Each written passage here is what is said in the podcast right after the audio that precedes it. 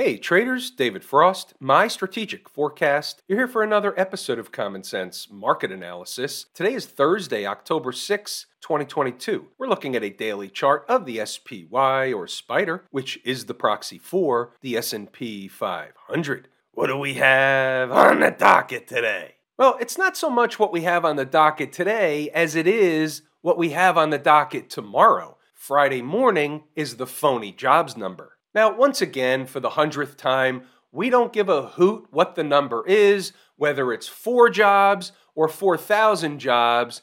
Either way, the market's going to use it as an excuse to make a move. So, what we're doing here is we're going to predetermine what the move's going to be in both directions. Why is that? Because we're the umpire calling balls and strikes. Let's start with the daily chart, see what's jumping off the page, and then we'll morph into the schematic going forward. We're going to use a number of different charts today, and we're going to take what's been transpiring in the market over the last few days as evidence of A, what likely is happening, and B, how we read the charts using a variety of different time frames. This is what we call a built in lesson. The first thing we notice is the daily chart is doing the same thing it was doing yesterday, and now it's doing more of it, which is eating time off the clock in this bullish, flaggish type of formation. So we had this move higher, and now they're eating time off the clock underneath the 20 period moving average. So there's no change from that standpoint. Now we know they're going to move them around the phony jobs number. Comes out at 8:30 a.m. Eastern Standard Time. So before the bell even rings, they're going to either be up or down, in my estimation, a lot. And a lot is relatively speaking a lot based on where we are on this chart. So on the downside, let's take the southern side first. We have an open gap. It seems like the obvious thing. The gap is at 366.61. Could they go lower than that? Of course they could. If they're failing, they could fail all the way. We're not saying that they're going to hit a number and bounce off. We're saying a minimum required objective on the downside if they're falling. And by the way, if they're falling, the trigger is essentially getting below the low, which is 370.95 in this bullish flaggish formation. That essentially takes the formation off the table. But wait, there's more. If they kill him on the phony jobs number, it doesn't mean they're absolutely killing the tape because we have something else that we've been talking about a couple of times already, and it's still essentially operative until it's not. So you have a move up off the lows, that's the A of the ABC situation thing. Then you have a leg down. Now, maybe yesterday's leg down was the leg down. Maybe it was, maybe it wasn't. Doesn't matter. We're just going with what are the possible schematics going forward. So let's just say we'll use the gap as a benchmark. They fill the gap, they spike into it a little bit. All of a sudden, they find their footing before or after the opening bell. Doesn't matter. Futures traders will be watching that number down at the gap. So, therefore, let's just say the gap holds. This is one possible schematic. So, that would be your B leg. Your C leg is above the high of the A leg considered complete. Now, that doesn't mean they have to stop going up if they're doing that. And I'm not saying they're doing all this tomorrow morning. I'm just saying this is the possible schematic when you look at a daily chart. Could take another two, three, four days to all develop and play out. It could play out all in one shot. Either way. Also, on the downside, they don't have to stop at the gap. Keep that in mind. It doesn't have to be an ABC corrective pattern. They could come all the way in, back down to 360, back down to retest the lows, and oh, by the way, they can keep going. Remember, this was a bounce in a downtrend, a dead cat bounce. They're going to go lower anyway. The question is, can they get higher first? Like where? like into our zone up at 385 or maybe even higher that we've been talking about the last few days. If they're doing the ABC or if they just take off in the northbound lane after the phony jobs number, that's what we're going to have our eye in. If they start to clear above yesterday's high, the 20 period moving average, they're going to be going for what? You got it. 385, 386, give or take. We'll kind of narrow it down in a real time type of formation on an as needed basis for inside the number members and beyond. So there's your daily chart schematic. Of course, the third option, which is probably the least likely, is they have another day where they just sit around where they are in a range, eating time off the clock underneath the 20 period moving average, and they keep doing the same thing they're doing. That's the third option, and it's the least likely one. Here's a 240 chart, and it looks very similar to the daily chart. But there's one thing that you might take notice of, and specifically if you've taken the course Lazy E-mini Trader, you'll notice that we're in an on time type of situation. Okay, fair enough. Of note, puzzle piece on the table. 8:30 tomorrow morning, everything gets thrown out while they have a rodeo around the phony jobs number. So they can go up, they can go down, but just take note of this, regular hours only. They're in an on-time type of situation. Let's say they kill them in the morning. Then they recover by the opening bell or after the opening bell. And you take a look at this chart and it shows nothing down below. And all of a sudden, they're starting to trend higher. And you'll say, hey, they were just eating time off the clock and in an on time type of situation. And this is a maybe. We don't know. We're projecting out a little bit. But maybe they start moving higher out of this to where? Yeah, into our zone. It's possible. We're just looking around the horn, taking a look at different charts what jumps off the page on each chart?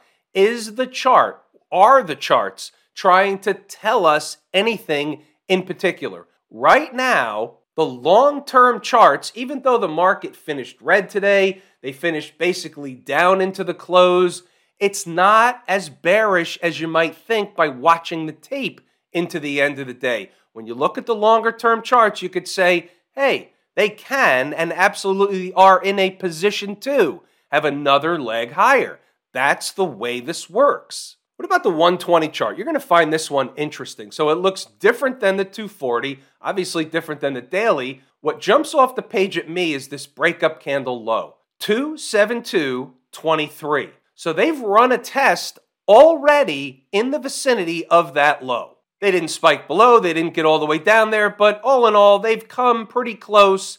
And also, we have another on time type of situation counted more ways than one. Hourly chart looks like the 120, looks like the daily, looks like the 240. It's just stretched out so you have more candles. Keep in mind, this range, and it doesn't matter what time frame you draw it in, this is the range we're talking about. Below is the bear case, and above is the bull case. And it's that simple. All they've been doing is going back and forth in this range. Again, traders who have taken the course, Lazy E-mini Trader, will notice another on time type of situation. Not only in an on time type of situation, but also with a sign and or signal of a trend change to boot. May not matter by 8:30 in the morning, but we're using this as a lesson. Remember, however, on the hourly chart, they were creating a pattern within the pattern, and that essentially was negated at the closing bell today. Anybody care to find out what it is? How about this hourly chart breakup candle low 373.41? They spiked it in the second to last hourly candle of the day. They tried to rally away, looked like it was going to hold, and then they came back and closed below that number in the last few minutes of the day. Doesn't change the 120 chart, which basically makes this low, which is the same from the 120 chart, the line in the sand between opening up the door to go down and fill the gap or more. What about inside the numbers? We had a nice juicy short trade today. It was kind of, as it turned out, one of those all you can eat. Let's go over the pre market zero dark 30 commentary first, and then we'll get to where the short was. You'll get to read the commentary, double check the work, all that stuff. We'll circle back to stocks on the move. We had some action there. It was one of those days where we had something for everybody. The Bulls tried to rally last night, didn't work out, and around zero dark 30, we had red on the page. Starting with the big picture and the daily stuff, They're just running time off the clock. We already talked about that. I'm refreshing the memory when we wake up in the morning. This is the pregame warm up routine. We start at the big picture and then we drill it down as we get closer to the opening bell and beyond. 373.40 is going to be important today. Zero dark 30 comment, big time number, important number. We think better in pictures. Right of the vertical is today's activity. 373.40 is here and 373.40 is here, and that was an important number today. Sticky note number one. It's the gateway to running a test of lower stuff like 372.60 and even yesterday's low, which is that same number we just pointed out. That's the gateway to filling the gap. That's the real important number, 370.95. That's the one that keeps the current pattern either intact or blows it out. 372.60 was the number below the 373.41. That's your lower line back to the pictures, and you can see they made an attempt, came close, bounced away, left you a few pennies short. We had some stuff below if they were to blow through everything, but we didn't need that. Now pay attention to this one too. This is the other side.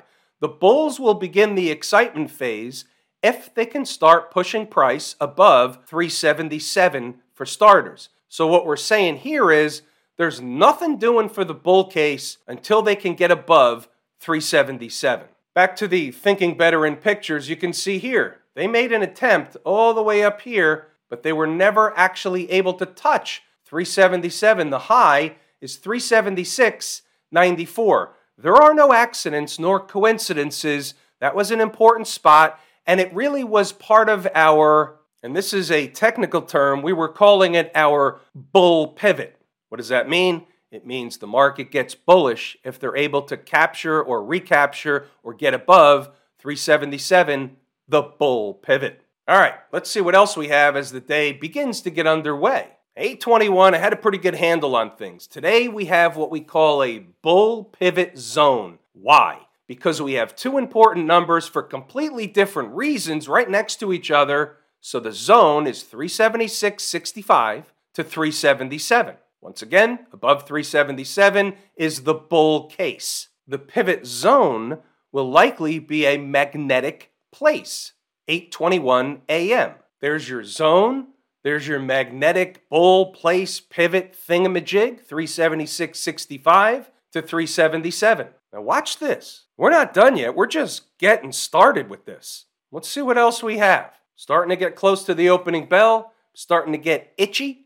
374.85 down to 374 and a quarter is a zone of support. If visited early, it's a bounce back area upward. Flipping back and forth, thinking better in pictures, there's your bounce back zone. Back to where? 376.65. Why? Because it's magnetic. You'll see that in a second. We haven't even opened the bell yet. Now here's the deal 927. If they run up to the bull pivot zone first, the long trade is off if they were going to drop them at the open, we're going to buy up the market to go back to run a test of the magnetic place, the bull pivot zone. But they didn't really do that. They did the other thing. They're headed for the pivot at 376.65 first. In the zone is overhead resistance. However, a reaction back down in the other direction is a coin toss for me at the moment mainly because they had a gap up at 377.15. And if they started getting above the gap, they were going to have another leg higher. Just wait, it's going to get juicy in a minute. And there you have it. Our first look at the importance of the bull pivot zone between 376.65 and 377. They were always going to fight back to that place. Now, by 940, here's what we're saying. The short for me would be at 378.50 up to 379 with a stop on candle closes above 379.50. So this is a pretty good risk reward opportunity because you're close to risk, which means if we have to lose, we lose small and fast. Those are the ones we like. We're not going to win every trade, but we want to take the ones that have the best risk reward setup. And here's what we're saying it's a trade and just that. It's not a marriage, but a scalp with potential. They start with scalps, we take some profit, we don't let it go against us, and if they drop them through the floor, we have ourselves a risk free, emotionless trade. Here's what we're saying they have to get there sooner than later in a hurry formation. Eating time off the clock underneath is no option. If taking the short is a couple minutes later, realize the big picture from the video. 942, some commentary about taking the short, looking at the big picture. You have to understand both sides of the tape, just a reminder. And there you have it. The scalp was done. 944. Immediately, they did the thing. And there it is, 378.50, right up here, right after the opening bell. I know I said they didn't get much higher over here, but that was later in the day. Here is where the short existed, and then look what happened. They absolutely collapsed back down. It was an all you can eat type of trade. Traders put some in their pocket right away, profit in their pocket, and then you're riding it down in a trailing type of position. The only way that they shake you out is if they go back to the point in which you entered. That's the worst case. That's called your break even point. You either have a stop at break even or in the money when you already have profit in your pocket. That's the way we create risk free, emotionless trades. You like apples? Yeah. How do you like dem apples? Read the notes, go back to the chart to double check the work. You'll see the numbers, the commentary, the if thens. We had another trade from Stocks on the Move. We actually had two more that triggered. We're going to circle back to those. In the interest of time, you got the meat and potatoes of what I wanted to show you out of the juicy morning trade, and that's what we're here for. We're not waiting for a trade at 1:45 in the afternoon. We're waiting for a trade during the morning rush hour or 2 or 3, whatever it is. We're waiting for the morning rush hour. We're waiting to see the setup. We've got the numbers that they're going to either stay above or get below and go to the next price. We've got those pretty much on the docket. Once the morning starts to get underway, we see the layout, we can tell what the range is, and the range is going to expand if they get above or below a certain thing. And that's why we can put the numbers on the board and we can give you the schematic for the entire day, usually right around the end of the morning rush.